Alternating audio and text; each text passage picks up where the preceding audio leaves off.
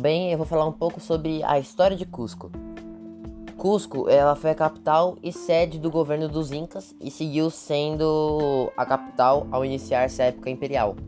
Os conquistadores espanhóis souberam desde sua chegada que a sua meta era capturar a cidade de Cusco, capital do império. Em, mil, em quinze de novembro de mil quinhentos e trinta e três, Francisco Pizarro estabeleceu o domínio espanhol na cidade de Cusco, estabelecendo com a Praça de Armas o local que ainda mantém a cidade moderna e que também era a praça principal durante o Império Inca e que se encontrava rodeada dos palácios de soberanos incas.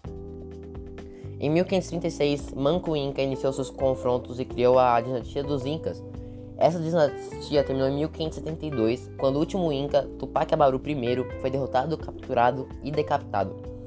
Cusco tornou-se o centro da administração do vice-reino de Peru no sul do país, sendo no início a povoação mais importante, em detrimento das cidades recentemente fundadas de Arequipa e Moquegua.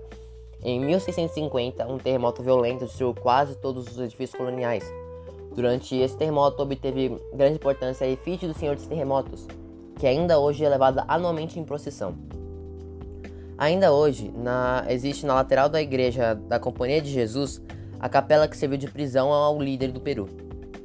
O Peru declarou sua independência em mil oitocentos e vinte e um e a cidade de Cusco manteve sua importância dentro da organização político-administrativa do país. A cidade foi a capital deste departamento e a cidade mais importante do sudeste andino. A cidade estendeu-se aos vizinhos distritos de Santiago e o Huanchaca. Desde os anos mil novecentos e noventa, a atividade turística tomou um especial papel na economia da cidade, com a consequente ampliação de atividades hoteleiras. Atualmente, Cusco é o principal destino turístico do Peru, por sua parte da cidade que mantém seu crescimento urbano, estendendo-se atualmente também aos distritos de San Sebastián e San Jerónimo.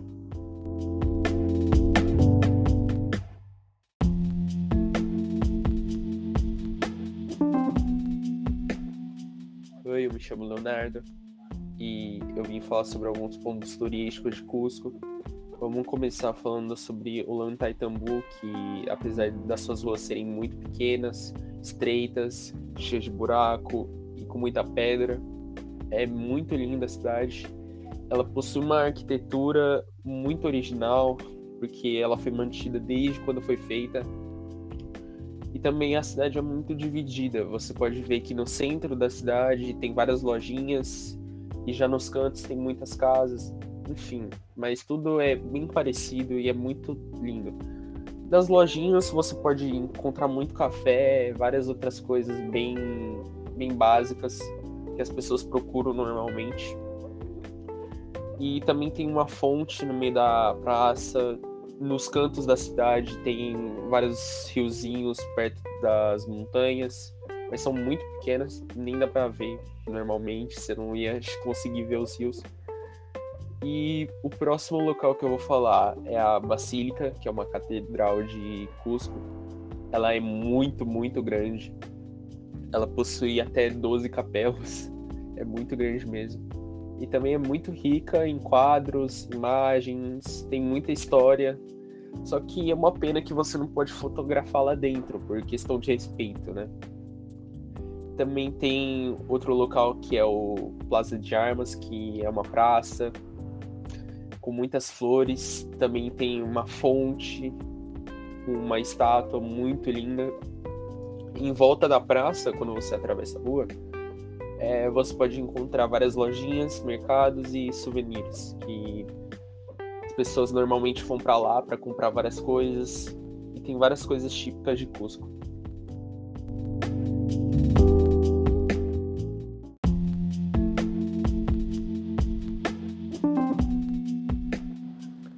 Bom, eu vou falar de alguns enigmas de Cusco. Lá eles têm uma comemoração irônica do carnaval, que é chamada de Festa dos Compadres e Comadres. Lá tem o enigma do número sete, que trata-se de uma cidade cujas ruas começam com a palavra siete. Assim, lá tem tipo siete culebras, siete ventanas, siete mascarones e assim vai. Lá também eles fazem uma coisa que é para quando os visitantes de avião chegam em Cusco, eles têm uma visão em cima das casas com os telhados vermelhos, que é tourinho de cerâmica nos telhados, é tipo isso. E, uma, e lá também tem uma cidade em formato de puma, que alguns historiadores afirmam que o traçado urbano da antiga cidade de Cusco foi feito no formato de uma puma.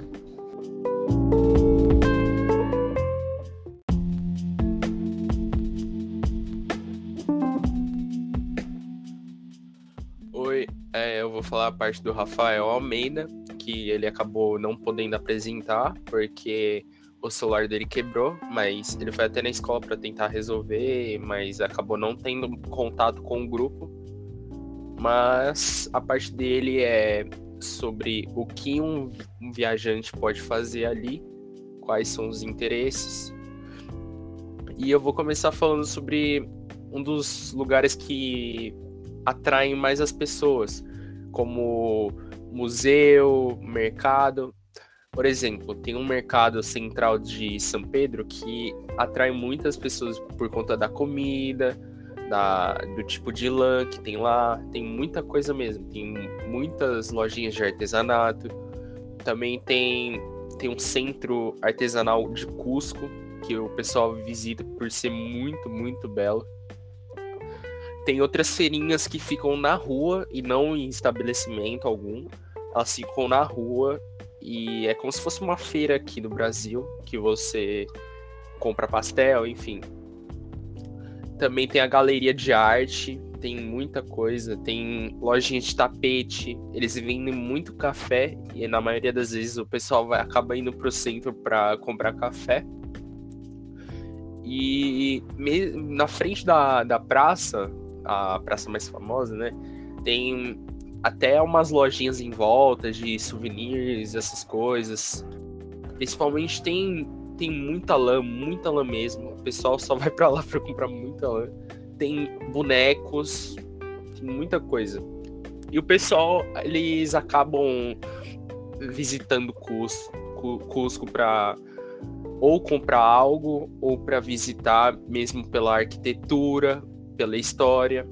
Mas são exatamente por esses dois motivos que o pessoal acaba indo para Cusco. Eu acho bem difícil o pessoal ir para Cusco para visitar algum parente. É, é bem raro, mas acontece, né?